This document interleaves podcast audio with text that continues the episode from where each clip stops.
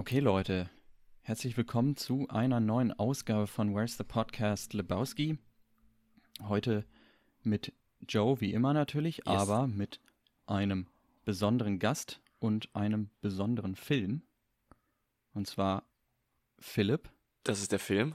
ein guter Kumpel von uns beiden. Und der Gast heißt. Victoria. Hola, hola, ¿qué tal? Muy bien, gracias. Ähm, ihr habt's mitgekriegt. I'm a Kakao Philipp Guy. Ist, ist die Person. so, so flirte ich auch, wenn ich den flirte. Komm mal zum Punkt ja jetzt. Ja, ihr labert ja nur Scheiße hier. Also, Philipp ist der Gast, Victoria ist der Film, ihr haltet jetzt die Schnauze und hört zu. Victoria. Die extrovertierte Spanierin Victoria verbringt eine lebensverändernde Nacht mit den vier einfallslosesten Spitznamen Berlins. Boxer, Sonne, Mond und Sterne. Hm, Oder so. Eine Partynacht, die tödlich endet. Nicht wie ein schlechter Horrorfilm, sondern wie ein guter, nervenaufreibender deutscher Thriller, der mit einem einzigen Shot gedreht wurde. Apropos Shot, viele Leute werden erschossen. Spoilerwarnung. Und vergesst nicht den Bar-Bar-Banküberfall. Ich habe schon viel zu viel verraten. Dies ist Where's the Podcast Lebowski. Viel Spaß.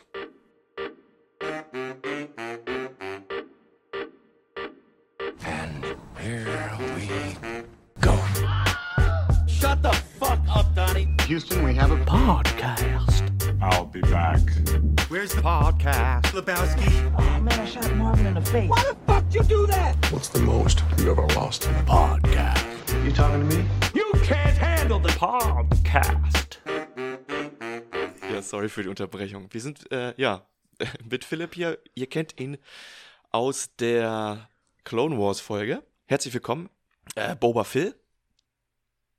Ja, Okay. danke schön. Du hast, du hast uns den Film Victoria mitgebracht. Ja, genau. Ich dachte, ähm, ich glaube, wir haben da irgendwann schon mal drüber gesprochen oder irgendwie, ob man nochmal selber einen kleinen Film mitbringt. Und äh, ich habe dann auch immer sehr lange überlegt, ob ich überhaupt sowas wie einen Lieblingsfilm habe oder irgendwas. Ähm, habe ich ehrlicherweise gar nicht so, aber auf jeden Fall Filme, die so im Gedächtnis bleiben, die man auch mit irgendwas verbindet. Und das ist auf jeden Fall Victoria. Und ich glaube, ich weiß gar nicht, das ist wahrscheinlich in eurer Reihe, ist das der erste deutschsprachige deutsche Film? Ja, ne? Ähm, ich glaube ja, ne? Ich dachte, ich, glaube kann hier auch. mal noch neue, neue, neue Episoden aufmachen, dass ihr Ja, euch mal ein bisschen weiterentwickelt. Sehr gut, auf jeden Fall. Eher amerikanophil. Ja. Hat das, meinst du, der, dass du mitgebracht hast, hat irgendwas mit deiner Auslandserfahrung zu tun, deinem Erasmus-Semester? Das ist es ja quasi. Ähm, damit kann man ja vielleicht auch ganz gut einsteigen, warum ich den halt natürlich so, so geil fand und auch noch immer finde, ist, dass äh, der rausgekommen ist ja 2015 irgendwie, als ähm, äh, Joe, du und ich äh, in Leipzig gewohnt haben, ich aber ein halbes Jahr vorher Erasmus in Istanbul gemacht habe. Mhm.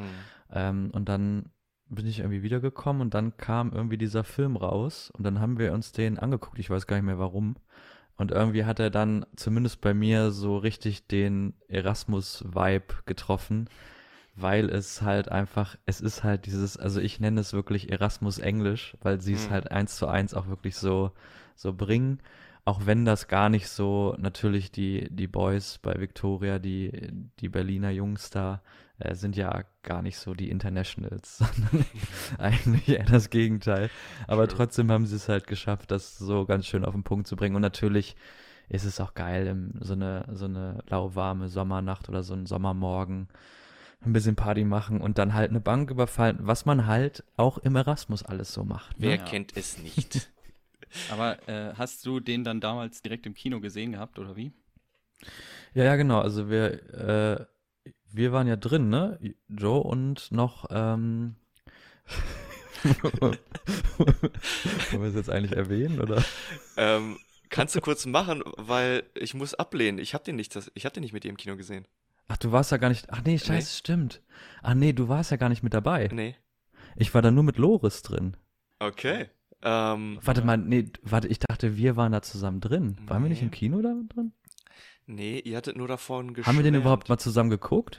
Nee, ihr hattet mir davon vorgeschwärmt und das, im gleichen Jahr bin ich nochmal runter zu meiner Familie geflogen und habe den dann im Flugzeug geguckt. Und ähm, Ach obwohl ich so. letzte Woche ja, schon okay, angekündigt ich, hatte, ja. dass Flugzeugfilme scheiße sind oder dass man Filme, die man im Flugzeug sieht, immer ein bisschen unterschätzt, fand ich den da schon ziemlich krass, ziemlich geil. Ja, sorry, dann habe ich das verwechselt. Dann war ich wahrscheinlich noch besoffen von meinem Erasmus und habe es einfach äh, nicht mitgekriegt, dass ich da mit Loris drin war und nicht mit dir. Aber ich, ich weiß auf jeden Fall, dass ich da mit halt, genau mit einem Kumpel aus Leipzig halt drin war. Wir den halt ziemlich hart abgefeiert haben, weil er auch irgendwie Erasmus gemacht hatte oder so. Und irgendwie waren wir da gerade so im Mut, äh, sind aus dem Film gekommen und das fand ich am, am prägendsten eigentlich, dass wir da so rausgekommen sind und weil dieser Film einen halt so mitnimmt, finde ich, hatten wir auch die ganze Zeit so uns umgeguckt und ich dachte irgendwie die ganze Zeit, wenn ich irgendwo Polizei gesehen habe, so scheiße, scheiße, die Cops. und irgendwie so, halt wirklich, wenn du den im Kino guckst, auf einer großen Leinwand, so, du Mhm. bist richtig drin, äh, dann nimmst du den halt auch mit. Also ich meine, so wie du Klar. auch gerade gesagt hast, du hast den gerade gesehen. Ich glaube, du bist vielleicht auch noch ein bisschen im Cop-Modus, oder? Auf jeden Fall. Es hat mich mega fertig gemacht. Interessant zu hören, wie das auf der großen Leinwand äh, auf einen wirkt. Ich hatte es, wie gesagt, auf diesem winzig kleinen Flugzeugbildschirm gesehen und sogar da war es schon beeindruckend. Alex, das war jetzt dann das erste Mal, dass du den gesehen hast? Habt ihr den öfter gesehen schon? Also mehr als einmal? Ich habe den, glaube ich, sechs, sieben Mal gesehen. Krass, Wow. okay. Das war jetzt nur das erste, Ja. zweite Mal, dass ich den gesehen habe. Also ich habe tatsächlich das erste Mal davon gehört, als Joe mir davon erzählt hat, Mhm. dass du den äh, mitbringen willst in einem Podcast. Ja, ja, der war sowieso Und auf unserer den- Liste drauf. Mhm. Ich glaube, wir haben auch schon mal drüber geredet, ne? ja. Aber ich habe den also zum ersten Mal gesehen gestern. Ähm, ja, krasses Ding. Ich habe, Joe hatte mir halt davon erzählt, so ja, das ist halt ein äh, Wanner, ne? Und oft wird das ja so als Gimmick gemacht und als, keine Ahnung, dass du halt die Leute ins Kino lockst damit, ne? Oh, wow, guck mal hier, der hat das in einem, in einem Take gedreht, der Regisseur und der Kameramann. Da habe ich mich dann am Anfang beim Gucken halt drauf konzentriert, so ja, ist da wirklich Wo ist kein hier ein Schnitt? Schnitt? Ja, ist da wirklich Mhm. Mhm. Schnitt. und ähm, aber, aber auch. irgendwann hat dann die Story halt, also die erste Stunde, obwohl da halt relativ wenig Story-mäßig passiert, war ich da trotzdem dann komplett drin, weil, so wie du sagst, es ist halt irgendwie relativ realistisch dargestellt mit dieser, mit dieser Feierei. Man kriegt da irgendwie richtig Bock drauf und ein bisschen Epilepsie habe ich am Anfang auch gekriegt, aber ähm, äh, aber man, man wurde da so richtig mitgenommen. Irgendwann nach, keine Ahnung, nach einer Viertelstunde habe ich da halt gar nicht mehr drauf geachtet, ob das jetzt wirklich in einem, äh, ohne Schnitt passiert da alles oder, weil da war ich schon äh, drin im Film. Da bin ich den Hat- hinterher aufs, aufs Dach geklettert. Hat dich das dann auch ein bisschen an deinen, du hast doch auch Erasmus gemacht, hat dich das auch ein bisschen daran erinnert oder? Da hast du nur Spanisch geredet mit allen, ne? Nee, als ich, als ich nach Spanien bin, konnte ich noch gar kein Spanisch. Aber ähm, so eine Lüge, ne? ja, konnte, konnte ich ja wirklich nicht. Ich hatte da, ich hatte da ein Jahr gerade in der Uni Spanisch. Ein was? Und Das dann hast du aber dann gut. geredet, Deutsch. Nee, also man hat es halt, pro- man hat's halt probiert mit dem Schulspanisch natürlich. Funktionierte halt erstmal gar nicht. Ich hatte halt das Glück, dass ich zwei, äh, zwei Spanier als Mitbewohner hatte und dann ging es irgendwann recht schnell. Aber mich hat das, an mein eigenes Erasmus hat mich das nicht erinnert. Aber ich habe so das Gefühl bekommen, in dieser Sommernacht, weil in der deutschen Stadt eine Sommernacht so, wo man mal durchmacht und durchfeiert, an sowas hat mich das erinnert. Also ich habe es Hm. jetzt nicht so direkt aufs Erasmus bezogen. Das hat mir ehrlich gesagt am Film auch am meisten Spaß gemacht. Ich finde, das ist wirklich so eine Nacht, die man selber schon erlebt hat. Ich meine, wie oft sind wir durch die ersten gegangen, haben irgend vielleicht. irgendwelche Autos aufgemacht. Ja, Du, natürlich. du lebst noch immerhin. Richtig, richtig, natürlich. Aber wie oft haben wir irgendwelche Autos aufgemacht und haben Ja. uns dann einfach reingesetzt oder sind Ja. auf Dächer Und geklettert. der ist offen. Ja, so diese Szene, ne, wo der einfach offen ist. Das haben wir doch echt mal, haben wir es nicht wirklich mal gemacht? Ja, Ja, ne? schon zwei Darf oder das dreimal. sagen, ja. Ja. ähm, aber deswegen, deswegen kam für mich die Frage auf. Wie gesagt, ich habe mich da mega angesprochen gefühlt. Es war einmal natürlich durch die Dialoge und dieses sehr umgängliche und spontane, improvisierte. Ist das ein Film für unsere Generation spezifisch? Oder meint ihr Leute aus den 80ern und 90ern, die damals in Clubs und Feiern unterwegs waren, fühlen sich da genauso mit verbunden? Ah, das ist eine gute Frage. Oder die Jugendlichen jetzt? Also ich muss sagen, ich, da- das weiß ich nicht. Also der ist natürlich auch, glaube ich, als er im Kino war, eher so, der war ja nicht in den großen Kinos so erstmal. Mhm. Ist ja auch eher, würde ich sagen, so ein Arty-Film erstmal so gewesen und wird vielleicht auch so eingestuft und immer, anderen davon erzählt habe, okay, du hast ihn gesehen, aber sonst Ich habe echt viele versucht, da, dass sie sich für begeistern. Und ich fand schon, glaube ich, dass so ein paar Leute so in meinem, in unserem Alter das auch cool finden. Aber ich weiß gar nicht, ich glaube, meine Eltern, mit denen habe ich auch mal versucht, den zu gucken. Die haben das jetzt nicht so richtig zelebriert. Okay. Ich, ich weiß auch nicht, ich überlege auch gerade, also mit, ich glaube, meine, meine Mutter hat den Film gesehen, mit der habe ich mich gestern darüber unterhalten. Die fand den auch gut, aber die steht auch auf solche Art, also die guckt sich gerne Krimis an oder die guckt sich auch gerne solche, also bei deutschen Produktionen ist sie eh immer vorne mit dabei, da das saugt die auf. Ähm, aber ich glaube nicht, dass sie, also dass, dass die Generation unserer Eltern jetzt irgendwie dieses Gefühl hatte, was wir dabei anscheinend alle hatten. Mhm. Also dieses, oh geil, mal wieder eine warme Sommernacht zum Feiern. Also, ich glaube, Mhm.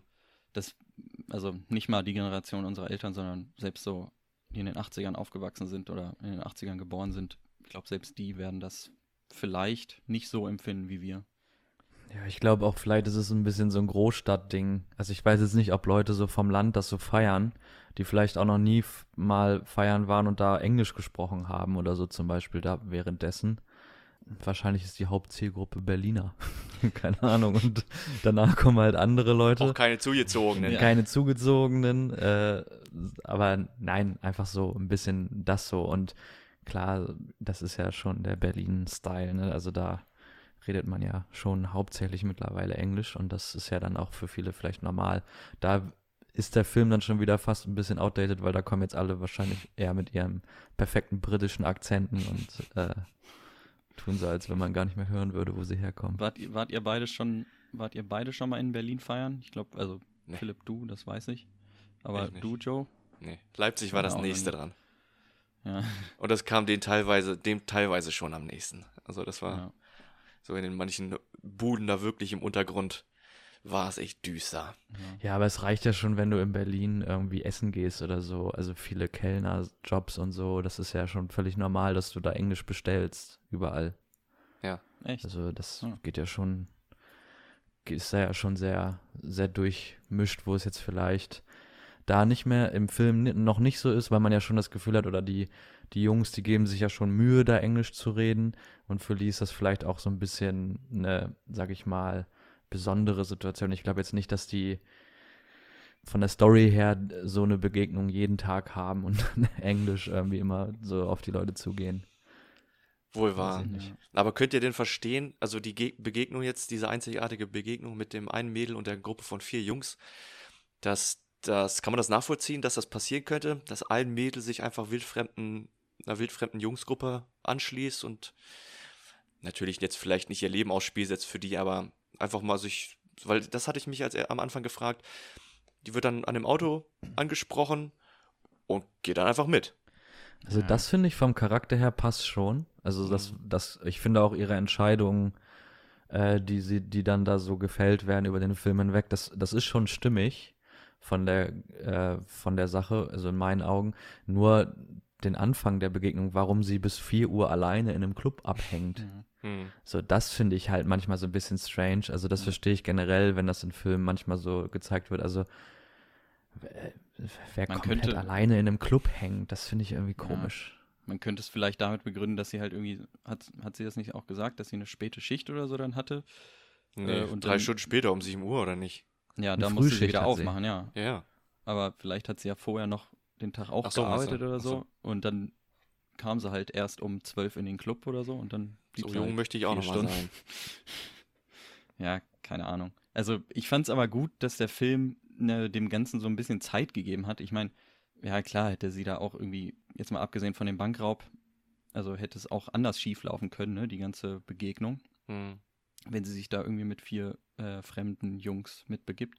Hm. Aber so wie Philipp sagt, ihr Charakter, man sieht ja dann in, in dem Club schon, alle anderen sind irgendwie ein bisschen scheiße zu ihr, ne? Äh, Der Barmann hat halt keinen Bock auf sie und die anderen Mädels da im, auf der Toilette sind halt auch eher abweisend oder irgendwie Hier hinten unfreundlich, ja. Und Was fällt dann denen ein? trifft sie halt, sie hat ja schon so ein paar Blicke mit dieser Gruppe da gewechselt, als die, als die probiert haben reinzukommen. Und die waren so die ersten, die mit ihr dann richtig geredet haben. Vielleicht hatte sie dann auch einfach, ja, dachte sich, ja komm, drauf geschissen. Ja, ich würde auch sagen, man ist ja, sie ist ja auch irgendwie, sie ist ja, was erzählt sie, drei Monate oder so in Deutschland für diese, für den Job oder so. Hm. Äh, und wenn du dann auch noch so eine, so eine Life-Crisis da hat, die sie auch noch hat mit ihrem Traum und so, dann ist man vielleicht auch einfach offen und geht einfach komplett offen auf alle Leute zu. Also das finde ich schon nachvollziehbar. Ich würde da schon mitmachen, die sind ja auch nett zu ihr, also super lieb. Wo ich so ein bisschen, was mich ein bisschen stören würde, so es gibt so ein paar Situationen ja auch am Anfang, wo sie da mit dem Auto und so und dann so ein Typ irgendwie den hinterherruft da, dieser Autobesitzer oder auch dann später an diesem Zebrastreifen, wo dann aus dem Nichts auf einmal so zwei komische Dudes auftauchen und die halt übelst krass beschimpfen und so, da würde ich dann merken, auch wenn die auf Deutsch reden und sie das natürlich nicht versteht, würde ich denken so, okay, wieso bin ich hier dann doch auf einmal mit so Agros unterwegs, Mhm. auf die habe ich vielleicht doch keinen Bock. Ähm, Ich habe mal eine Frage. Okay, Was willst du jetzt hier? Junge, verpiss dich. Aber es ist vollkommen Also das muss ich nachvollziehbar. Also ich sagen, finde, also- das ist so ein äh, reeller und echter Dialog, ne? Also sind wir mal ganz ehrlich. Generell, die Dialoge da sind halt richtig realistisch. Also es, so unterhält man sich halt, wenn man so leicht oder wenn man besoffen ist. Ja, auf jeden Fall.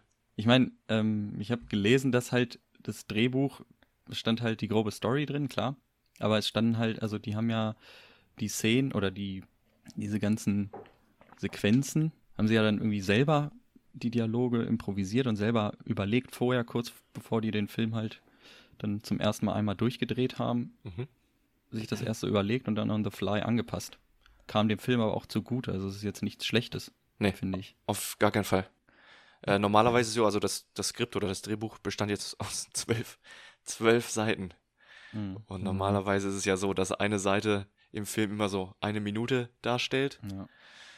Sprich, für einen normalen Spielfilm wären das 90 bis 120 Seiten. Und zwölf Seiten ist schon echt fucking wenig. Und ja, ich glaube, deswegen sind die Dialoge halt, wie du schon sagst, auch so geil, weil die komplett oder fast, fast komplett improvisiert sind. Es kommt halt echt alles sehr realistisch rüber. Deswegen meinte ich auch, dass, also bevor wir jetzt äh, auf Record gedrückt hatten, hatten wir auf dieses Denglisch angesprochen. Und Philipp, du meintest, was meintest du? Dass es nicht so gut ist oder dass es gut ist in diesem Film? Nein, ich meinte, dass es, äh, ja genau, es ist nicht so einfach, ähm, so ein schlechtes Englisch zu imitieren, Mhm. sag ich mal, wenn du dich natürlich auch auf so einen Film vorbereitest und ähm, ich glaube, die haben auch wahrscheinlich einfach da trotzdem auch einen guten Cast und so. Die mussten sich jetzt nicht verstellen. Also es sind jetzt bestimmt auch keine perfekten Englischsprecher, so Mhm. äh, die Schauspieler.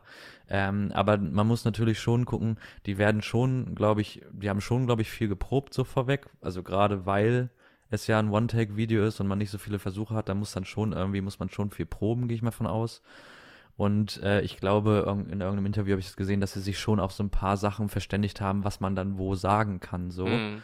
Ähm, ich weiß nämlich nicht genau, wie das in dem Impro-Ding so ist. Joe, du bist ja vielleicht als, als Schauspieler da auch ein bisschen, äh, kennt sich da ein bisschen besser aus. Ähm, wenn man quasi improvisierte Szenen wiederholt, habe ich so das Gefühl, es kann eigentlich irgendwie nur schlechter werden Mhm. ähm, oder so.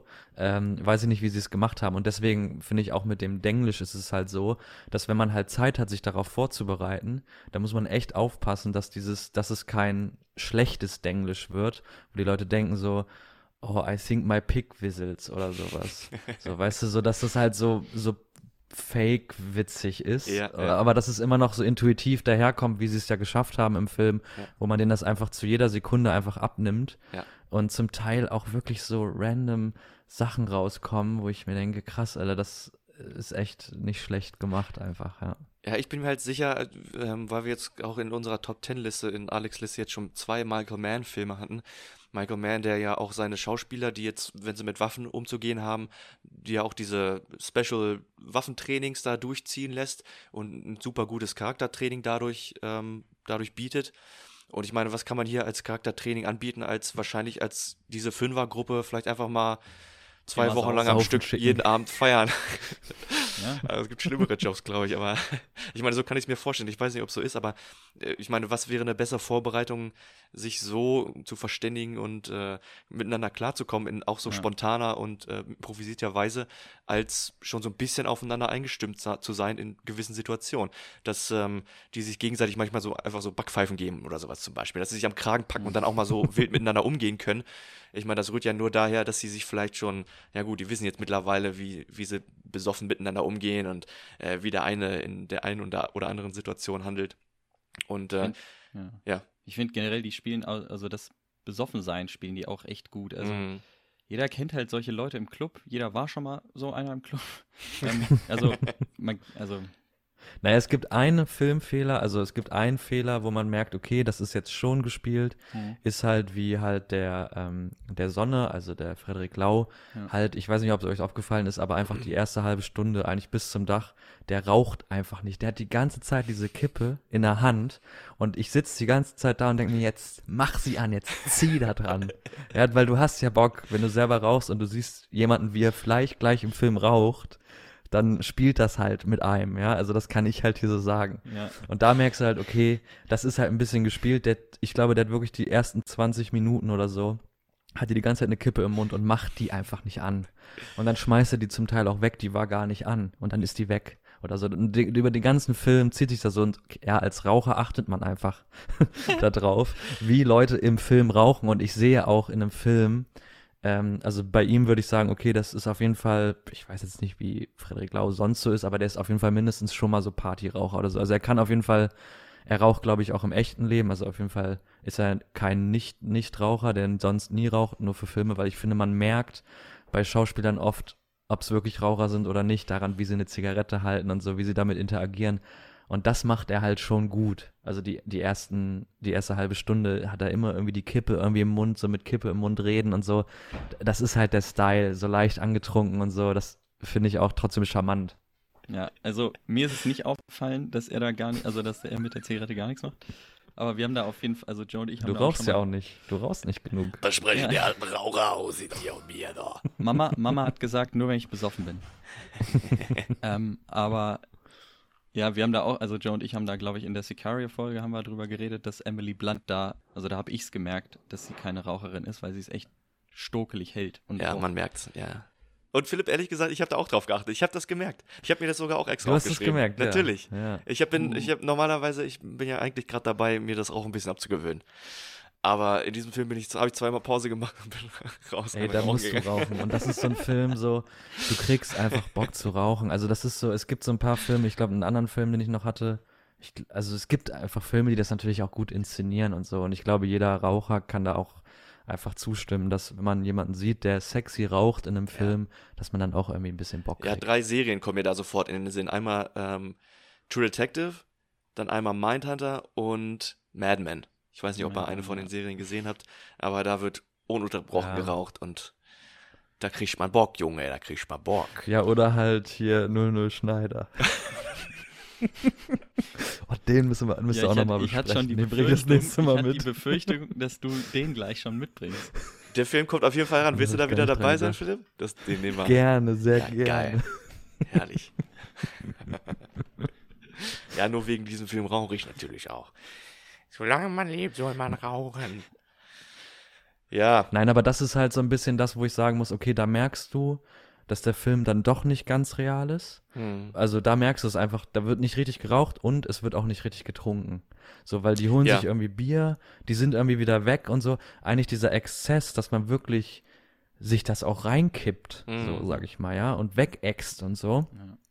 Das äh, wird so ein bisschen vernachlässigt. Auf der anderen Seite ist es natürlich auch ein Stilmittel. So, man spielt damit so, die, die lernen sich kennen, die wollen miteinander reden, er will sie von sich begeistern und so. Da willst du dann auch nicht irgendwie dich noch volllaufen lassen und die ganze Zeit Kette rauchen und so. Natürlich so. Mhm. Ja, und deswegen kommt er auch nicht zum Rauchen. Das spielt er ja damit eigentlich wieder. Deswegen passt das schon alles. Okay, okay, ja.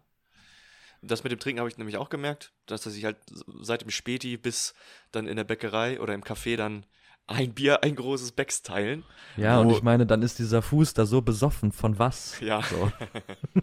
der kann nicht mehr gehen, der kann Ja gut, die waren mehr. ja schon, die waren ja schon besoffen, äh, als sie da in den Club rein wollten.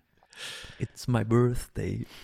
Aber nicht, mich hat das gar nicht so gestört, also das mit dem Rauchen und mit dem nicht richtig trinken.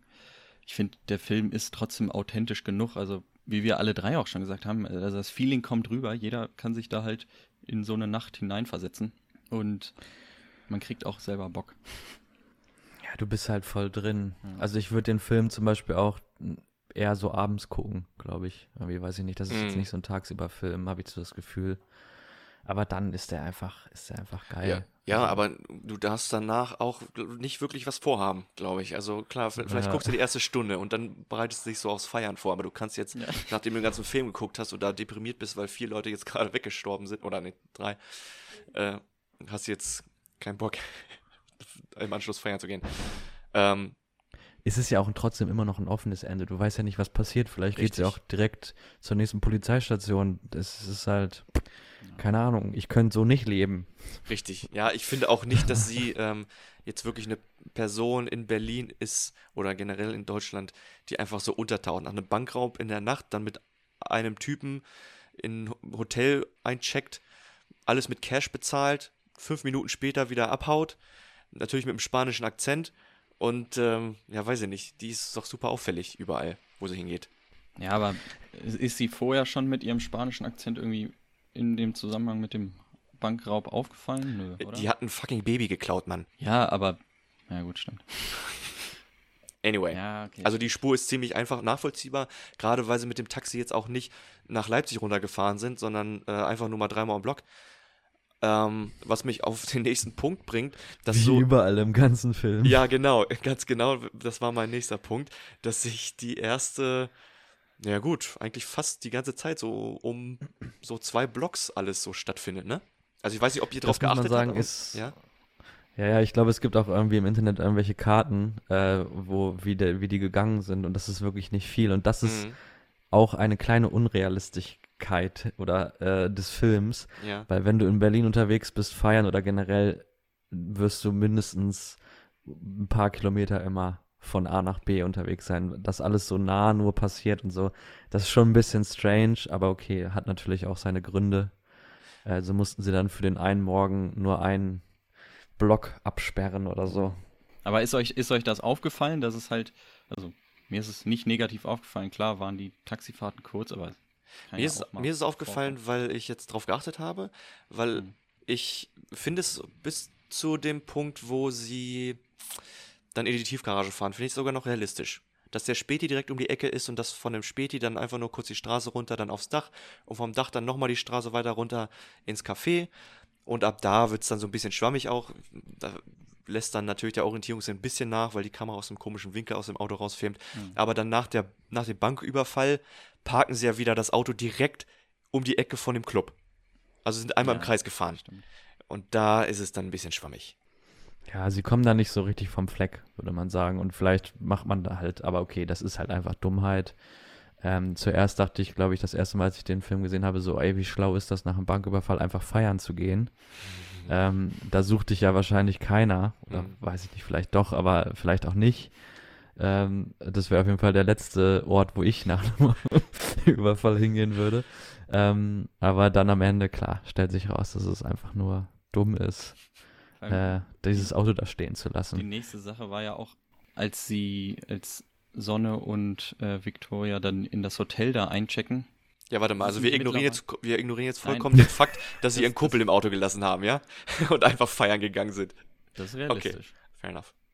Aber äh, nee, weil wir eben schon über das Hotel und über das Ende geredet haben, wollte ich nur sagen, ist es nicht mittlerweile, also auch 2015, war das nicht schon so, dass du in Hotels halt mit deinem Perso oder mit deinem Pass einchecken musst oder irgendein Ausweisdokument? Nein, also, das, Das weiß sagen ich die vor- doch auch. Sagen Ja, ja, das sagen die, aber- reingehen. Also ich habe ja, als ich in Hannover studiert habe und da regelmäßig im Hotel übernacht ha übernachtet habe, habe ich da nie irgendwas vorzeigen müssen, glaube ich. Nicht? Nö. Ich, ich, ich weiß es auch nicht genau. Theoretisch, glaube ich, müssten das schon ähm, irgendwie, wahrscheinlich gerade bei Ausländern oder so wird das gecheckt, vielleicht. In Deutschland oder so, keine Ahnung. Jason, Jason manchen- Bourne musste es vorzeigen. Jesus Christ. Ja, ich glaube, vielleicht hängt das auch manchmal so zusammen mit irgendwelchen Kurtaxen oder irgendwelchen Städte, Keine äh. Aber ich habe ja tatsächlich auch äh, an dem Westin, wo die da am Ende drehen, ein Jahr später auch dann irgendwie da äh, gearbeitet in der Straße. Das Aha. war halt auch immer ganz witzig, da so dann ähm, morgens und abends immer an diesem Hotel vorbeizugehen und mal zu gucken, mal gucken, ob jetzt hier aus dem Taxi irgendwer aussteigt mit bunten Klamotten oder so. Ich weiß nicht, mich hat das einfach gecatcht, so richtig ins Real Life halt Nice. geholt. So. Wo, wo ist das? Film. Wo haben die gedreht? Naja, das ist da alles so Friedrichstraße, so unterhalb und so.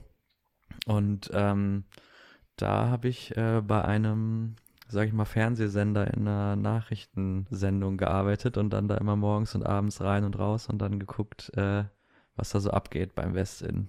Mensch, War witzig. Ja. aber ein richtiger Insider hier, sowohl örtlich als auch filmtechnisch oder fernsehtechnisch. Hast du da irgendwas Nennenswertes mitgenommen? Also nicht geklaut, sondern vielleicht irgendwas Wissenswertes. Zu dem Film jetzt. Nicht zu dem Film, generell über Film und Fernsehen? Ach so, da wo ich gearbeitet habe. Ja. Ach so, ja. Pff, naja, das war halt live. Äh, Nachrichtensendung natürlich, das ist äh, auch schon ähnlich. Da muss man auch liefern, sag ich mal. Ähm, aber nicht so krass. Äh, ich meine, Wie hier beim Podcast, 15, ja. 15 Minuten wie äh, hier beim Podcast. Das kommt dann an, das kommt als allererstes. Also erstmal kommt der Podcast, dann kommt vielleicht so eine 15 Minuten Nachrichtensendung und danach kommt vielleicht so ein zweieinhalbstündiger One-Shot-Film. Weil da musst du dich eigentlich gar nicht konzentrieren. Ja, Dann machst du es halt einfach am nächsten Tag nochmal. So eine Nachrichtensendung ist im Grunde auch nur ein One-Shot-Film. Ich musste da immer, morgens ging's los und dann bis abends 8 Uhr musste dann der Beitrag stehen und dann war es manchmal so wirklich so, so 10 Sekunden bis Ausstrahlung so, Beitrag ist jetzt da, so, okay, freigegeben, wird in 30 Sekunden live aus, ausgestrahlt, so. Das war schon immer alles ziemlich tight. Weißt du, was auch tight ist? Ich habe von dieser Band Flut gehört. Wollen wir davon mal eine Werbung hören? Ja, gerne. Welche denn? Weiß ich noch nicht. Kannst ja einen aussuchen. Okay, die geile. Okay.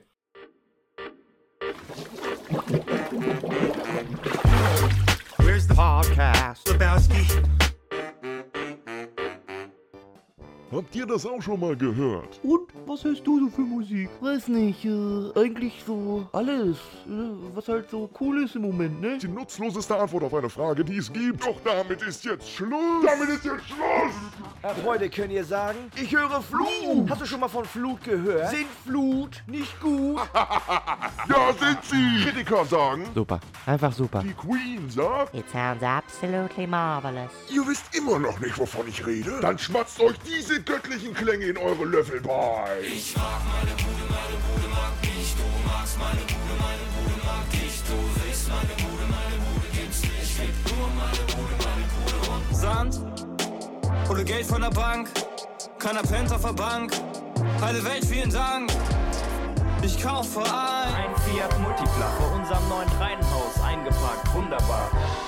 Bin ein bisschen verwirrt. Wir werden schon sehen, was passiert. Doch in diesem Moment sind wir hier. Dr. Evil kommt und packt dich. Dir wird Angst und Bang, du bekackst dich. Dr. Evil will, dass du rennst. Denn er ist dein Eine Braut, die Ante mein Garten muss erstmal ein bisschen warten, denn deine Hammerkurven rauben mir jeden Atem. Du bist die einzige für mich, die anderen finde ich alle blöd. Du bist der Grund, warum ich diese Melodie erdrück.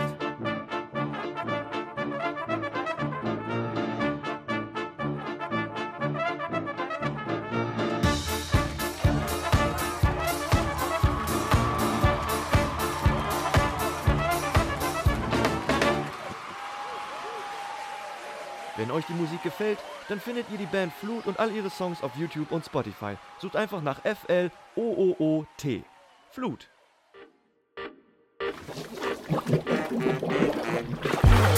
Where's the podcast? Lebowski. Okay, wir sind wieder zurück und ich würde tatsächlich gerne bei der Musik bleiben. Ähm, ich meine, du als alter Flutmeister, würdest du jemals in Erwägung ziehen, Filmmusik machen zu wollen? Ich Oder machen? persönlich nicht. Nee, ich, ich persönlich nicht. Also ich meine, klar, so, so ein bisschen mal früher, ich meine, wir haben ja auch schon mal unsere ein oder anderen Filme früher zusammen gemacht in der Schulzeit, äh, eher so Spaßprojekte natürlich. Und da habe ich auch so ein bisschen Musik da drunter gelegt und weiß, wie schwer es ist, aber eigentlich auch wie einfach äh, man damit Bilder beeinflussen kann ähm, und denen eine geile Stimmung geben kann. Äh, nur so dieses krasse On-Point-Geschreibe oder produziere, das finde ich schon anstrengend. Und am Ende muss ich sagen, ist es natürlich auch eher so ein, so ein Beiwerk. Das macht man so für sich zu Hause, Filmmusik, wenn man die selber macht, glaube ich. Ähm, es sei denn, du hast da irgendwie krasse Sachen und kannst mit irgendwelchen Orchestern aufnehmen. Mhm. Aber das fühle ich nicht so. Ich bin eher so der Live-Musiker, würde ich sagen. Schade aber. Ich habe gesehen, die, die Filmmusik ist von Nils Fram. Ich weiß nicht, ob ihr den kennt. Ich kannte den nicht. Ist ein deutscher. Geiler Boy. Ja. Also auch Ja. bekannt. Naja, ich glaube schon, doch. Der hat so Elbphilharmonie in Hamburg und so gespielt. Also ich glaube, es ist so ein bisschen, also ich höre das immer so bei der Arbeit, beim Exceln, so zum Runterkommen. So. Okay. Da lege ich mich rein. Da kannst du auch mal gut so wegpennen. Also ich empfehle das Album All Melodies, glaube ich, heißt das. Ähm, es ist einfach herrlich. Es ist halt so ein bisschen zeitgenössische, entspannte Musik, weiß ich nicht genau, wie man das beschreibt. Der macht halt so mit so geilen Sounds Sachen und so, glaube ich. Der macht dann so Ich, ich Klavier hab, und Ja, ich habe gelesen, dass der Elektro mit, ähm, mit so klassischer Musik verbindet. Ja, aber schon so, ähm, sag ich mal, so ein bisschen, also jetzt nicht so klassisch klassisch, sondern ähm, schon so zeitgenössische Musik, ein bisschen elektromäßig, so Pattern-basiert viel und äh, ich glaube, der macht dann so Sachen, dass er beim Klavier irgendwelche Papierblätter zwischen die Seiten legt und so, dass das so geile Sounds macht, das Klavier. Also arbeitet so mit so Sounds und hat gleichzeitig noch irgendwie Loop-Stations dabei und nimmt da was mit auf. Okay. Aber auf jeden Fall geil. Ich weiß es nicht, wie das live ist, habe ich noch nicht gesehen, würde ich auch gerne mal sehen, aber dadurch, dass ich dazu auch gerne mal so ein bisschen döse zu, Mucke, ist es vielleicht äh, dann beim Konzert, aber ist wahrscheinlich anders. Es ist auch, ist eigentlich auch wirklich gute Musik, da sollte man äh, nicht zu dösen, natürlich. Ja. Dann das erste Lied, ähm, was in dem Club läuft, wo Victoria alleine tanzt. Äh, das ist von DJ Kotze. Kennt ihr den? das fand ich nur noch witzig. Nee. Das ist ein Flensburger, äh, Flensburger DJ. Ja, und Deichkind hat doch auch Mucke Ja, und, gemacht. ja, und Deichkind, von denen ist auch ein Lied. Was haben die gemacht? Wo, wo kommt das? Also ich habe nicht so sehr auf die Musik geachtet, muss ich ganz ehrlich sagen. Happy. New 4 heißt das. Das ist auch für den Film gemacht, denke ich mal. Wann kommt das? Weiß ich nicht. Ja, Im, Also, im Soundtrack, also- im OST ist es, äh, ist es ein Bonus-Track, deswegen weiß ich Ja. nicht, ob es. also ich habe mich schon bei der Musik, ja klar, okay, ich habe jetzt den Film auch wirklich echt schon sechsmal geguckt oder so, dass ich sehe den jetzt mit ein bisschen anderen Einstellungen so. Aber ich habe mir dann auch öfters immer so gedacht, okay, wie ist man dann, weil das haben die, glaube ich, vorher nicht unbedingt geplant, wann die Musik da eingespielt wird oder nicht. Also ich bin mir nicht sicher, ob das äh, im Skript schon stand, weil wo die dann die erste längere Musikeinspielung ist, glaube also einmal im Club und dann die nächste kommt erst wieder, als sie sich auf dem Weg zum Dach machen. Ja, das, Und das dazwischen ich ist ja komplett geil. Musik los. Das ist richtig geil, aber die spielen ja trotzdem im Fahrstuhl. Und dann auch, wie sie da Mhm. so diese, die, das Aufklappen zum Dach hoch und so, da reden die auch und das wird ja komplett von der Musik überlagert. Äh, ich bin mir nicht sicher, ob das wirklich geplant war, hier ähm, kommt jetzt Musik drüber. Oder ob man einfach gesagt hat, okay, bei dem Take, der war zwar geil jetzt, aber da habt ihr echt Scheiße gelabert, da packen wir jetzt mal Musik drüber. Ja, Das gibt dann am Ende nur keiner zu. ja gut, egal, egal wie sie es letztendlich, äh, was da die Beweggründe waren, aber ich fand diese, das, was du gesagt hast, dieser Weg zum Dach vom, von dem Auto, was sie da klauen wollten und dann auf dem Weg zum Dach, das fand ich super geil, dass es halt so ein bisschen Mhm. gemutet war und du hast halt diese eintönigen Klänge gehabt und das fand ich super geil, also wo sie da mit dem Fahrrad da und die Mhm. anderen drei hinterher rennen, geile Szene. Ja, interessant, weil ich mich gefragt habe, ob das eine gute Entscheidung war. Weil gerade das die Szene war, du hast jetzt vorher immer Sonne und Boxer charakteristisch ein bisschen kennengelernt und das war, wäre so die Möglichkeit gewesen, Fuß und Blinker Blinker, das ein stimmt. bisschen durch da das du- Gespräch ist im Fahrstuhl kennenzulernen. ja. Und das wurde vollkommen rausgeschnitten. Und das war ein bisschen schade. Natürlich sind die, gerade Fuß, natürlich nicht die wichtigsten Charaktere jetzt in der Story. Aber da weiß ich nicht, ob das jetzt die clevere, cleverste Idee war. Ich weiß, später, als sie nach dem Banküberfall ähm, fliehen, da kommt auch wieder, da ist die Musik wieder la lauter und man, glaube ich, ist jetzt nicht ganz gemutet. Also man hört die Stimmen teilweise noch ein bisschen, aber teilweise ist auch rausgeschnitten, weil, weil sich ähm, Laia Costa verfahren hat und der Regisseur hinten im Kofferraum lag und die ganze Zeit geschrien hat, nein, falsche Richtung, du musst falsche Richtung, Ne, du echt musst in die andere Straße fahren. Und das haben sie halt dann da, dadurch rausgeschnitten und mit der Musik übertönt. Aber ja, Das wusste ich gar nicht. Ja. Geil. der Regisseur übrigens Sebastian Schipper, habe ich von dem, glaube ich, noch nichts vorher gesehen. Also ich nicht, ich bin sowieso kein großer deutscher Filmegucker, noch nicht, aber muss ich mich vielleicht mal ein bisschen ranmachen. Ja, das frage ich mich nämlich auch. Also das, also so von der Machart, wenn wir da mal hinspringen wollen. Natürlich äh, Kameramann, ne, äh, krass, krasse Aktion, hat er dafür auch Preise gekriegt und alles. Mhm. Aber ähm, ich denke mir auch, also es ist eine krasse Leistung von ihm, aber das gleiche gilt ja theoretisch auch irgendwie nicht in dem Maße, aber auch für Ton und Mhm. auch Regie. Also ich glaube zum Beispiel Ton war da auch die ganze Zeit einer, der da rumgeangelt hat. Mhm. Also durchgängig, Ja, ja. oder? Ähm, und das ist ja auch, sage ich mal, gar nicht so einfach. Ich hätte immer noch überlegt, ob da auch noch einer ist, der die ganze Zeit Schärfe zieht.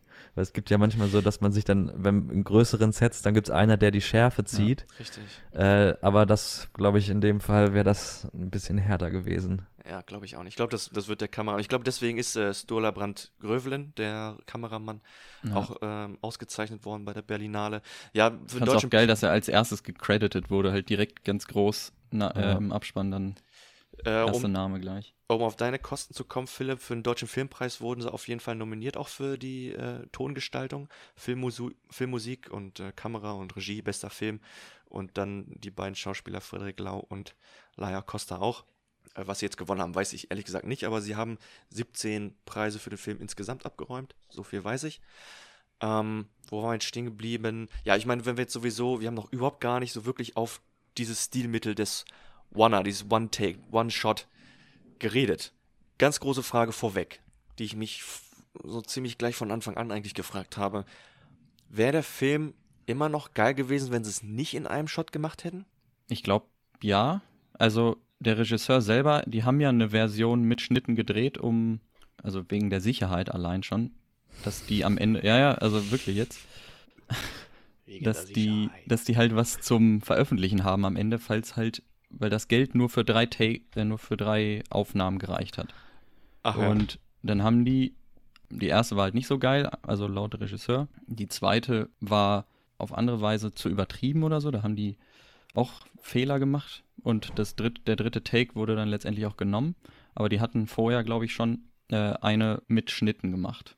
Ach Wurde ja. halt auch noch eine Variante, dass Ach, man echt? eben was zum Veröffentlichen hat. Aber der Regisseur meinte, dass es halt nicht so rüberkommt, wie mit dem, wie die letztendliche, wie die letztendlich veröffentlichte Fassung ist.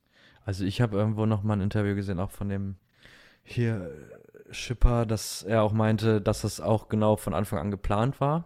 Ne? Also dass man das auch als, wenn es jetzt gar nichts wird, dann schneidet man. So, und wenn es am Ende drei Schnitte sind, Hm. äh, dann, aber sie haben es, glaube ich, schon von Anfang an geplant, dass man halt schon eine lange Kameraführung hat, so sozusagen der Voyeurist, der Typ, der immer dabei ist, so. Ne, das ist ja auch das Mitreißende, äh, was er halt so geil eingefangen hat. Aber gleichzeitig war, glaube ich, immer schon geplant, dass man ein, zwei oder drei oder vier Schnitte machen kann, theoretisch. Hm. Ähm, und man dann auch immer noch wer werben könnte. Und die wollten natürlich von Anfang an damit werben. Hier One-Shot-Film, kein einziger Schnitt, aber sie hätten, er meinte dann irgendwie so, selbst wenn wir gesagt hätten, drei Schnitte, ist es kein Problem, so, das wäre immer noch geil. Ähm, ich finde es dann cool, dass es doch geklappt wäre, wenn es jetzt komplett durchgeschnitten wäre, wie ein klassischer Film. Äh, dann hätte man natürlich eine ganz andere Machart, dann würde das ja alles gar nicht so funktionieren. Aber- also ich glaube, Aber macht es, Schnitte für den, so. macht es für den Zuschauer denn einen Unterschied? Ich meine, jetzt, Joe, äh, wir haben zusammen 1917 gesehen, den, den Kriegsfilm im Ersten Weltkrieg. Der ist ja auch im Grunde eine einzige lange Plansequenz, aber der hat Schnitte. Beziehungsweise, also der hat halt Stellen, wo geschnitten sein Mhm. könnte zur Sicherheit und so. Aber macht es für den Zuschauer halt was aus, wenn dann mal kurz an die Wand oder beim Schwenken halt kurz an die Wand gefilmt wird, sodass es halt kurz schwarz wird und dass da man einen Schnitt reinmogeln könnte. Ich meine, wie gesagt, ich habe den Film am Anfang, da habe ich richtig drauf geachtet, nach, nach einer Viertelstunde oder nach 20 Minuten war ich halt so in dem Film drin, dass es mich gar nicht mehr interessiert hat, ob das jetzt letztendlich echt ein Take ist oder Mhm. eben ob da irgendwelche Artificial Cuts drin waren. Also ich muss ehrlich gestehen, dass in diesem Film, für diesen Film macht es das schon aus. Ich glaube nicht, dass es der gleiche gute Film gewesen wäre, wenn sie den geschossen hätten wie einen normalen Film. Ich glaube, dass es ein Take ist und man auch wirklich merkt durch die Tageszeit auch, wie die Zeit vergeht, das macht es wirklich aus. Bei 1917 zum Beispiel finde ich das nicht. Das hätte nicht sein müssen. Das habe ich auch, während wir den Film geguckt Mhm. haben, habe ich das, glaube ich, auch schon gesagt. Das ist natürlich beeindruckend, keine Frage. Da ist es aber auch gefaked, wie gesagt. Aber da hätte es dem Film und der Handlung nichts abgetan, das äh, geschnitten zu filmen. Ich, ich meinte jetzt auch nicht, ähm, dass man den Film ko komplett herkömmlich filmt, also mit einzelnen Schnitten, so wie Mhm. man es halt macht, sondern dass man eben auf Sicherheit gegangen wäre und Ja, ja. eben Elemente eingebaut hätte, wo man hätte schneiden können. Ja. Aber Darauf hat der Film ja auch komplett verzichtet, ja. Genau, klar. Ich glaube, ja, genau. Hat er größtenteils darauf verzichtet. Notfalls macht man halt so ein Wipe, da geht halt eine Person vielleicht Ja. vor der Kamera mal kurz lang und dann ist das halt so ein So, Wipe. so übrigens, wie wir das mal gemacht haben Darauf in wollte ich Barcelona jetzt mit hinaus, genau. Darauf wollte ich jetzt hinaus, Philipp. Willst du davon mal erzählen? Weil ich meine, du warst äh, unser ehemaliger Kameramann und äh, Cinematograf und hast schon Erfahrung mit One-An, mit Da haben wir es ja versucht, ne? Da waren Genau. wir in Barcelona irgendwie auch so eine, noch so eine Schulfahrt und dann ähm, hatten wir, ich weiß gar nicht, wie viel das am Ende war, halt schon ein paar Bierdosen, Ja, ähm, Estrella 40, unter anderem getrunken 50, ja. und ein paar Dosen und dann dachten wir, ey, damit müssen wir jetzt irgendwas machen. Wir drehen jetzt hier ein richtig geiles Video in diesem Apartment. Wir waren dann noch, weiß ich nicht, waren wir überhaupt über, noch minderjährig, glaube ich, Ja, oder so halb. wir waren 16 oder Und 17. es war schon ein Highlight, so auf Klassenfahrt, Klassenfahrt, sag ich mal, so viel zu trinken. Und dann, ähm, ja, hier, aber das muss noch nach mehr aussehen mit den Dosen. Dann haben wir die irgendwie drapiert, in einem Raum, so eine Pseudo-Raum- oder Apartmentführung gemacht.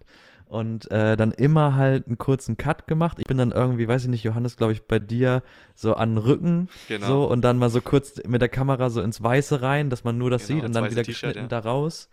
Ähm, oder was noch, irgendwie so auf dem Boden oder irgendwas oder so ein schneller Schwenk durch die, durchs Zimmer durch Genau. so.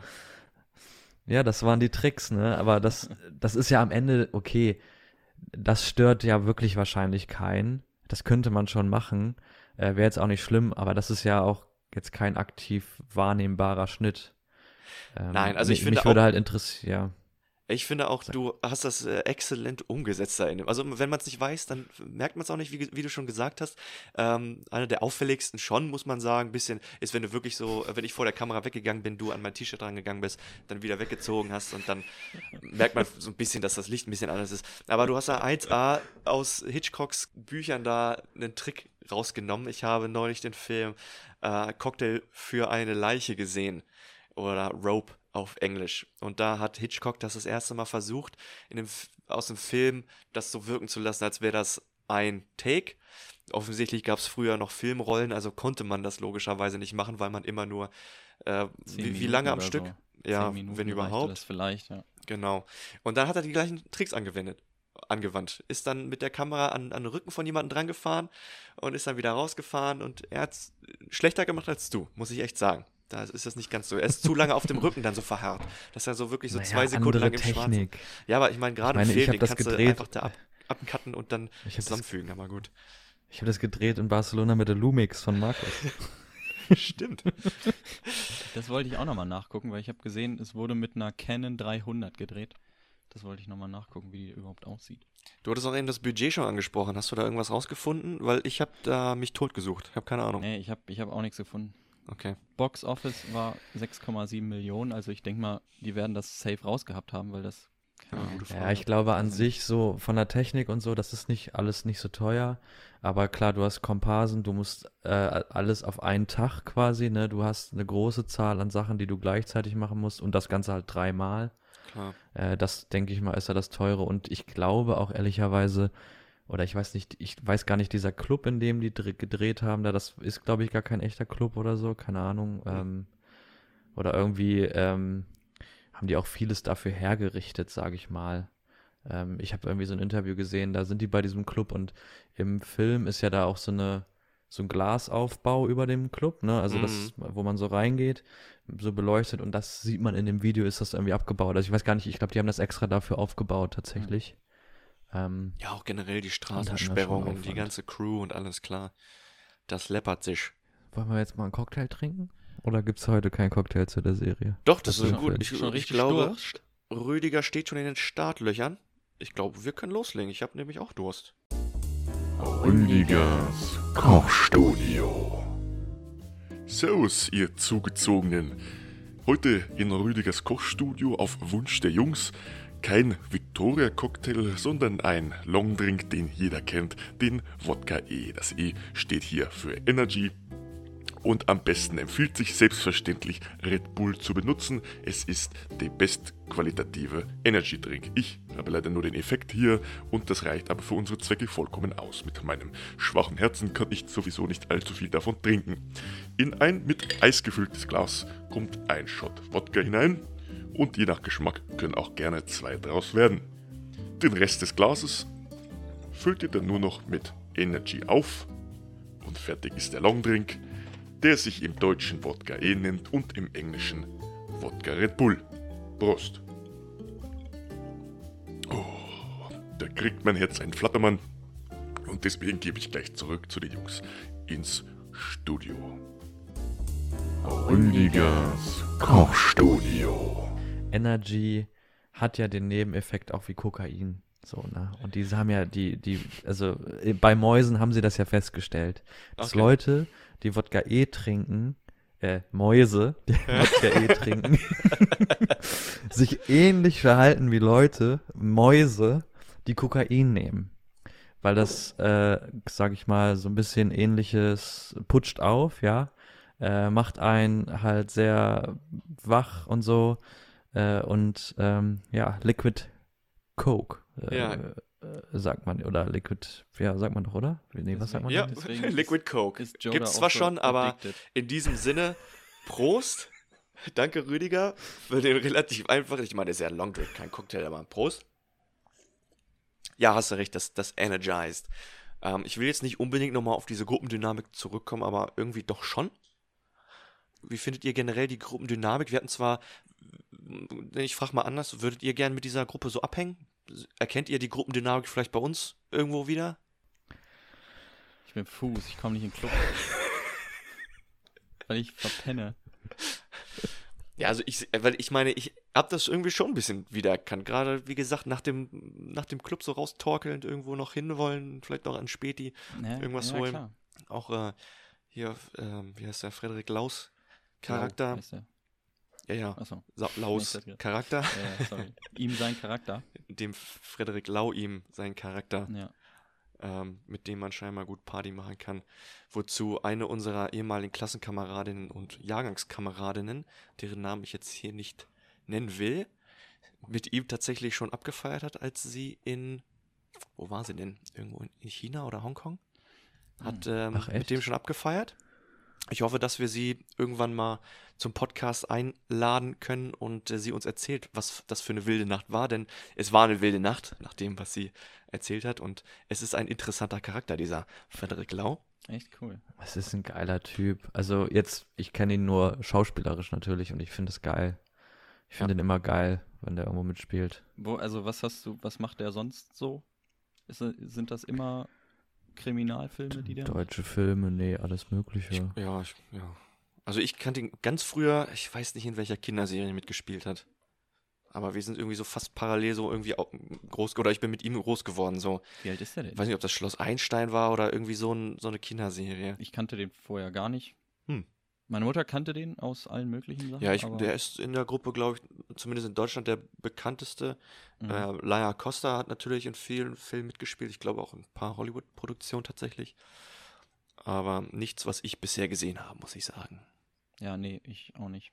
Das sind geile Sachen. So, oh boy, hier sehe Hey, ich. Johannes, kennst du den aus, kennst du den aus Das fliegende Klassenzimmer? Ja, richtig.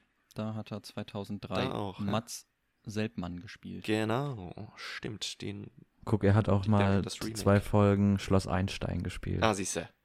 Und vier Blocks hat er auch gespielt, ja, das ist Ja, auch genau. geil. Er spielt das einfach perfekt. Ich glaube auch, ich weiß gar nicht, ob er sich dann wirklich, äh, jetzt wo du das auch erzählt hast, so verstellen musste. Und ob er halt einfach sich selbst gespielt hat. Keine Ahnung, ob man das machen kann überhaupt, aber äh, ja.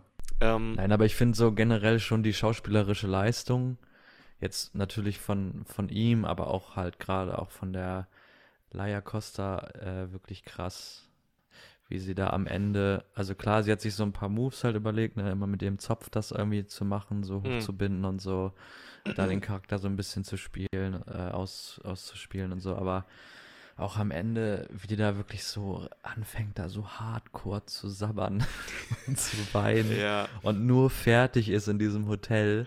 Ja, und ich glaube, das kriegst du auch nur hin, wenn du ein One-Shot-Video machst, wo du wirklich die ganze Story vorher auch einmal durchgespielt hast. Ja, auch mit Dass der du das dann absolut, so sehe ich auch so. bringen kannst, äh, dass man dann wirklich denkt, Alter, auch als, als sie da irgendwie erstmal da in dem Hotel Badezimmer sich nur fresh macht für die, Mhm. oder so frisch macht ähm, für die Rezeption und einfach nur fertig aussieht Ja. ähm, und dann noch fertiger am Ende aussieht, das ist einfach, äh, einfach krass gemacht, finde ich. Aber das, ja, aber das, dadurch sieht es ja auch so realistisch aus, dass sie da halt irgendwie wirklich schon anderthalb, zwei Stunden rumrennt und dann, oder alle da zusammen rumrennen und mega konzentrieren, das, das ist ja auch, also super anstrengend für die gewesen. Wahrscheinlich genauso wie so eine Feiernacht. Nicht nur Oder das. Noch schlimmer.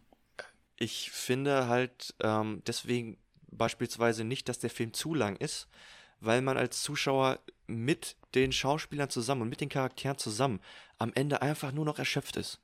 Man, Mhm. also sobald die da im Hotelzimmer sind, da hat man schon so einen Nervenkitzel hinter sich und es, Einmal hinlegen. man jetzt, weiß ja. auch nicht, ah, eigentlich hätte dieser Film schon längst zu Ende sein müssen, verdammte Scheiße. Ich dachte, wir kommen jetzt in den Club, es ist Happy End und alles gut.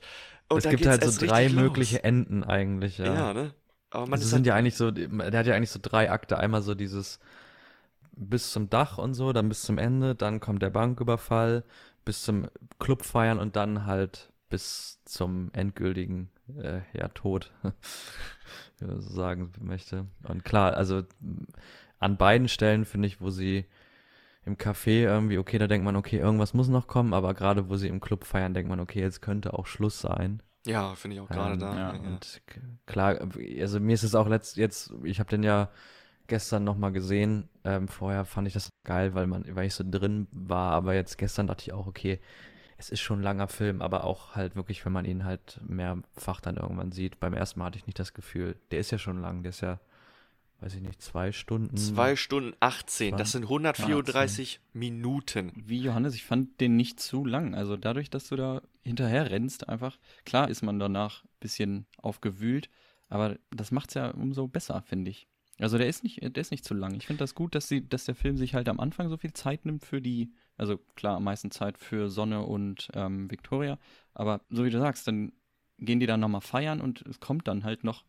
Für mich war es irgendwie ein bisschen klar, dass es nicht mit dieser Feierei endet, sondern dass da noch irgendwas sch richtig schief geht. Ich dachte schon, der Bankraub geht schief, aber der ging ja, der ging ja bis auf dieses äh, Abbocken des Autos oder was sie da macht, Das war, ging's ja mega gut. das war ein genialer Move, finde ich auch. Also hätt- hättet ihr den Bankraub gerne gesehen? Also ich Braucht finde das. man ja nicht, ne? Nee, Nee. das war schon gut. Das haben sie auch extra, das wurde ja extra vor in der Tiefgarage so vorgespielt und so. Ja. Und dann passt das. Und du willst ja, ich weiß gar nicht, man Die ist Kamera schon bleibt die halt eh ganze schon Zeit bei bei Victoria, Victoria. Ne? Also Ja. das, das ist, glaube ich, das, das Stilmittel äh, die meiste Zeit, dass die Kamera schon immer, also wenn dann aus ihrer Perspektive, aber Ja. sie bleibt bei ihr und geht halt nicht mit. Ja. Ja, ja, ich meine aber auch, es, ich glaube, es hätte auch genug Spannung aufgebaut, wenn jetzt zwei Minuten lang man als Zuschauer auch nochmal kurz aufatmen hätte können, wenn man einfach nur ganz noch, wenn das Auto weiter hätte laufen, äh, weitergelaufen wäre und man einfach nur im Auto mit ihr gesessen hätte, aber dass sie dann noch eingebaut haben, dass das Auto abbockt und sie das Auto nicht mehr ankriegt, da kriegt man ja nochmal Mhm. extra Stress. Meine Güte, ich glaube, das war der Moment, wo ich am meisten geschwitzt habe. Dann, oh fuck, ey, was, was machst du denn jetzt? Deswegen dachte ich ja, dass da halt irgendwas schief geht und dass dann sich der Film daraus dann weiterentwickelt. Hm, Aber hm, das, es geht ja alles gut im Grunde, hm. Bis sie dann halt Fuß vergessen im Grunde. Bis sie Fuß fassen, meinst du? Ich meine, hätten sie Fuß nicht vergessen, wäre es dann, wären die gut aus dem Club normal rausgekommen und wären gegangen. Ich meine, die Polizei hätte ja trotzdem nach so einem Fahrzeug gesucht und Ja, ich glaube, man hätte sich doch einfach aufteilen müssen. Das wäre doch die Ja. einfachste Möglichkeit gewesen. Schnell die, die Jacke, die sie alle anhaben, irgendwo unter einen Container schmeißen, aufteilen und dann erst übermorgen wieder treffen. Aber wie gesagt, die waren ja alle under the influence, Ja, die waren auch hatten ja alle richtig- drauf, waren ja alle drauf, Ja. aufgeregt und Ja, und sie werden ja auch nicht durch das, dadurch, dass sie da wieder zum Auto gehen, werden sie ja nicht entdeckt, Ja, sondern genau. dadurch, dass sie dann irgendwo da durch die Straße gehen und ein Zivilpolizeiauto irgendwie vorbeikommt. ja, Äh, das heißt, das hätte auch passieren können, wenn sie einfach so aus dem Club direkt weitergegangen wären. Ja. Ich glaube, der hier Ja. der Blinker-Charakter hat ja da die ganze Zeit immer noch diese Jacke an, obwohl die hundertmal vorher sagen, schmeiß die Jacke Ja. weg, schmeiß die Jacke weg, so. Äh, weiß ich jetzt nicht, ob das dann daran liegt, dass sie die erkennen, aber klar, wenn du halt genau so vier Leute, die auf diese, oder drei, die auf diese Beschreibung zutreffen, dann morgens um Klar. 6 Uhr durch Berlin da laufen gehst, das ist ja, glaube ich, auch von den Uhrzeiten, das haben die ja auch so gedreht, wie es dann Ja. auch passiert ist und so. Mhm. Dann äh, kommt da die Polizei. Aber das fand ich, war ich- für mich der krasseste Moment. Da mit dem Abbocken und so, das ist schon krass und hart so. Mhm. Ähm, aber als diese Polizeiverfolgung, deswegen war das auch nach dem Kinobesuch für mich so prägend, Okay. äh, wo ich dachte, alter Scheiße, jetzt wegrennen und dann dahin und dann eingekesselt zu sein und diese Auswegslosigkeit, aber dann auch diese krasse Brutalität, dass dann da wirklich losgeschossen wird halt, ne, wo man sich dachte, ey, hört auf jetzt rumzuballern und so, ne, das ist so ein, wie da auf einmal dieser Abend so kippt in, in den Tod hinein, quasi, Mhm. ähm, ist echt, echt heftig. Und auch das in, in der Wohnung finde ich auch emotional hardcore, Ja. wo sie sich das Baby schnappen. Hm. Also da hat, der hat dann nochmal, der dreht dann nochmal gut auf da, der, Mhm. der Film, Ja. würde ich sagen. Ja, auf jeden Fall. Hätte es anders enden sollen? Du hast es jetzt sechsmal gesehen, du, fand, du meintest eben schon, dass es, oder fandest es ein bisschen zu lang. Hätte es irgendwie anders enden sollen? Also, Nee, das ist, ich finde, das ist der perfekte Schluss. Aber was Also- hätte man dann anders machen sollen, um den irgendwie ein bisschen zu verkürzen? Wo hätte man am meisten sparen können? Naja, ich glaube, die haben, ich habe das auch in einem Interview gesehen, dass sie, ah, ich glaube, am Anfang noch weniger Drehorte hatten. Also ich glaube zum Beispiel dieser Kiosk war am Anfang gar nicht mit geplant so richtig. Hm. Den haben die dann mit rein improvisiert und dann ist es ja auch wirklich eine der geilsten Szenen so mit am Anfang, um diese Charaktere so und diese Beziehung so ein bisschen zu etablieren.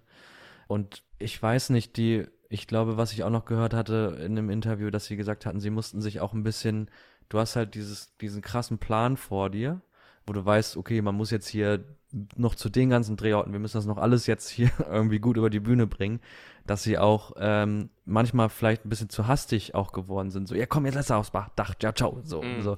Aber Mhm. sie mussten ja auch erstmal dahin leiten und so. Und diese ganzen Stops, ähm, das mu muss ja auch Sinn machen.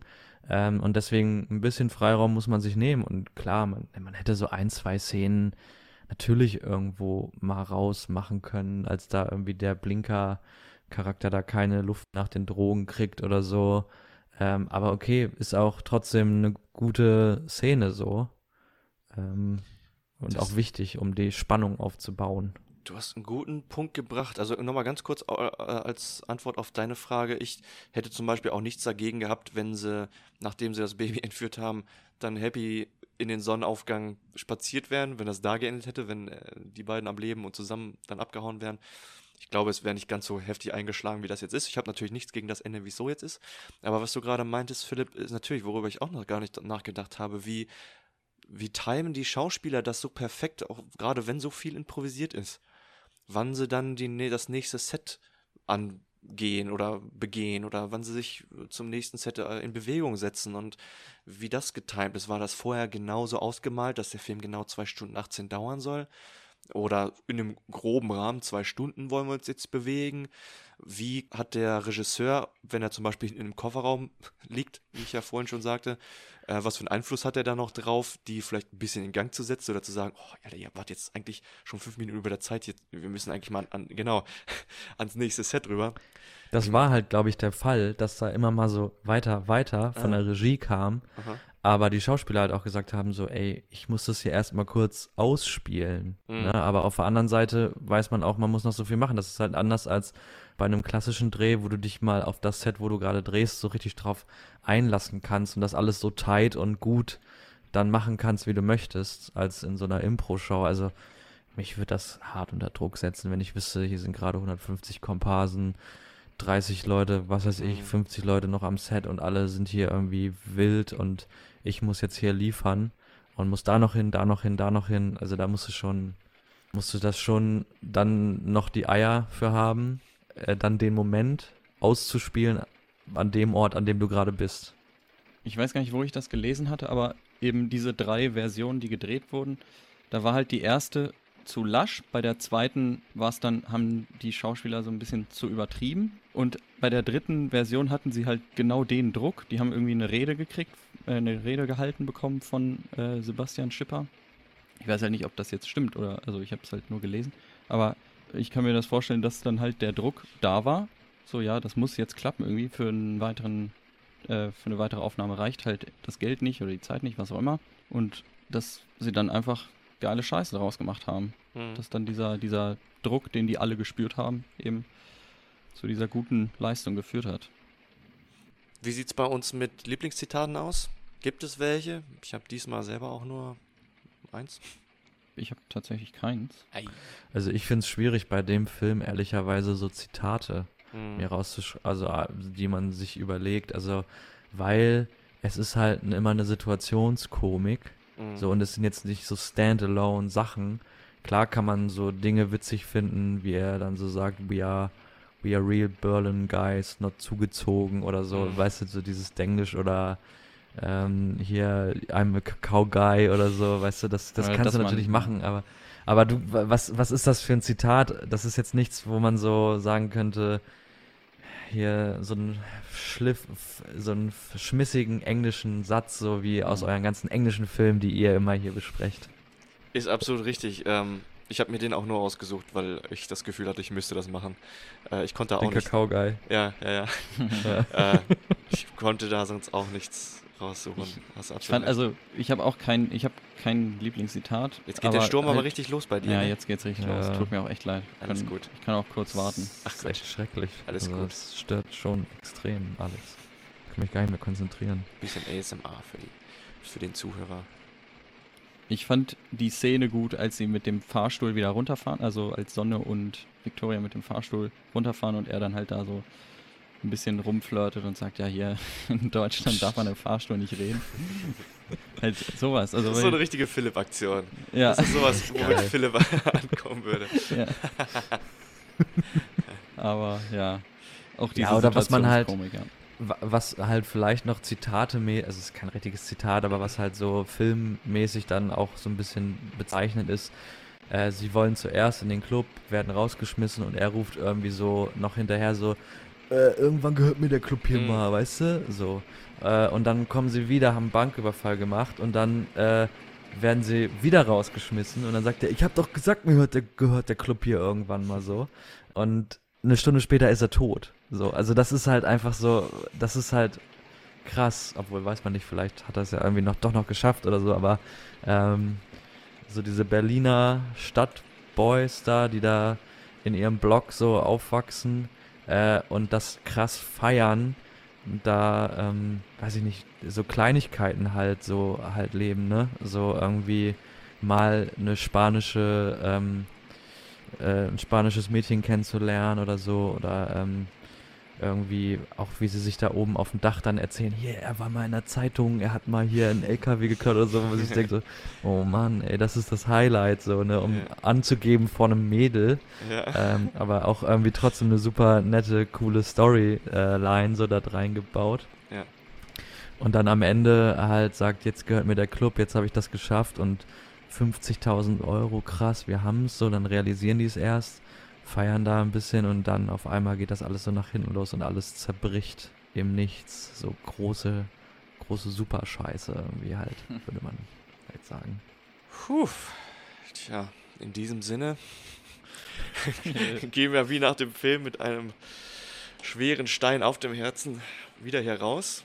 Vielen lieben Dank, dass du den Film mitgebracht hast, Philipp. Ja, danke, Philipp. Das, äh, Hat sich echt gelohnt. Naja, der stand ja bei euch auf der Liste. ja, aber ich habe den jetzt einfach mal reingebracht. passt auch gut rein. Sowas hatten wir noch gar nicht. Ähm, möchtest du ein Wort über deine Band verlieren? Ich meine, Flut wird hier hin und wieder schon mal als Werbeträger genannt. Das, der, den Check habe ich dafür übrigens immer noch nicht gesehen, aber Ja, also natürlich muss ich mich jetzt hier erstmal bedanken bei euch, dass ihr die ganze Zeit so schön Werbung macht. Äh, kostenlos. Und mich dann Ach sogar so. noch hier einlädt als Gast.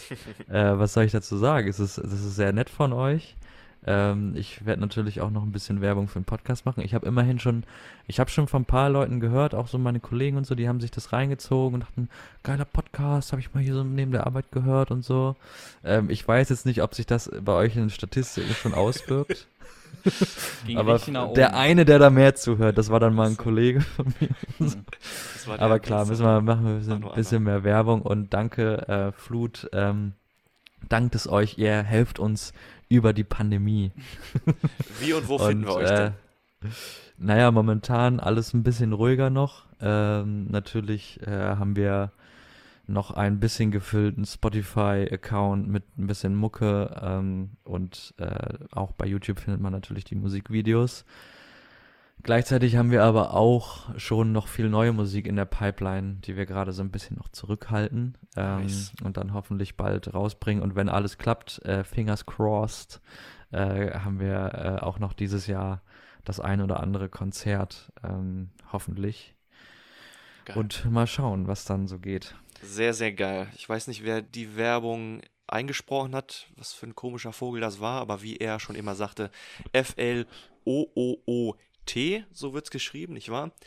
Wir hingegen sind zu finden auf Instagram at lebowski-podcast und per E-Mail erreichbar lebowski-podcast at web.de. Euch dreien, dir Philipp, dir Alex und dir Rüdiger, vielen lieben Dank für die heutige Aufnahme und dass alles so reibungslos in einem Take geklappt hat. Ja, sorry für den Regen am Ende hier bei mir in meinem Dafür- Dachstuhl. Dafür ist es Das war live. echt schrecklich. Das war, das war schrecklich.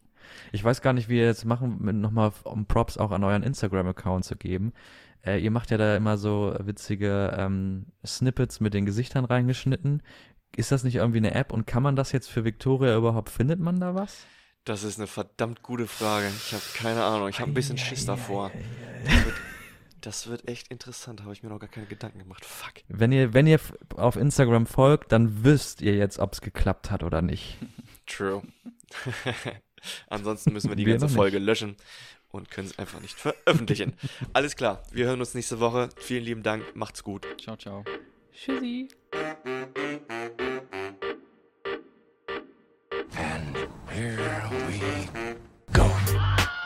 Shut the fuck up, Donnie. Houston, we have a Podcast. I'll be back.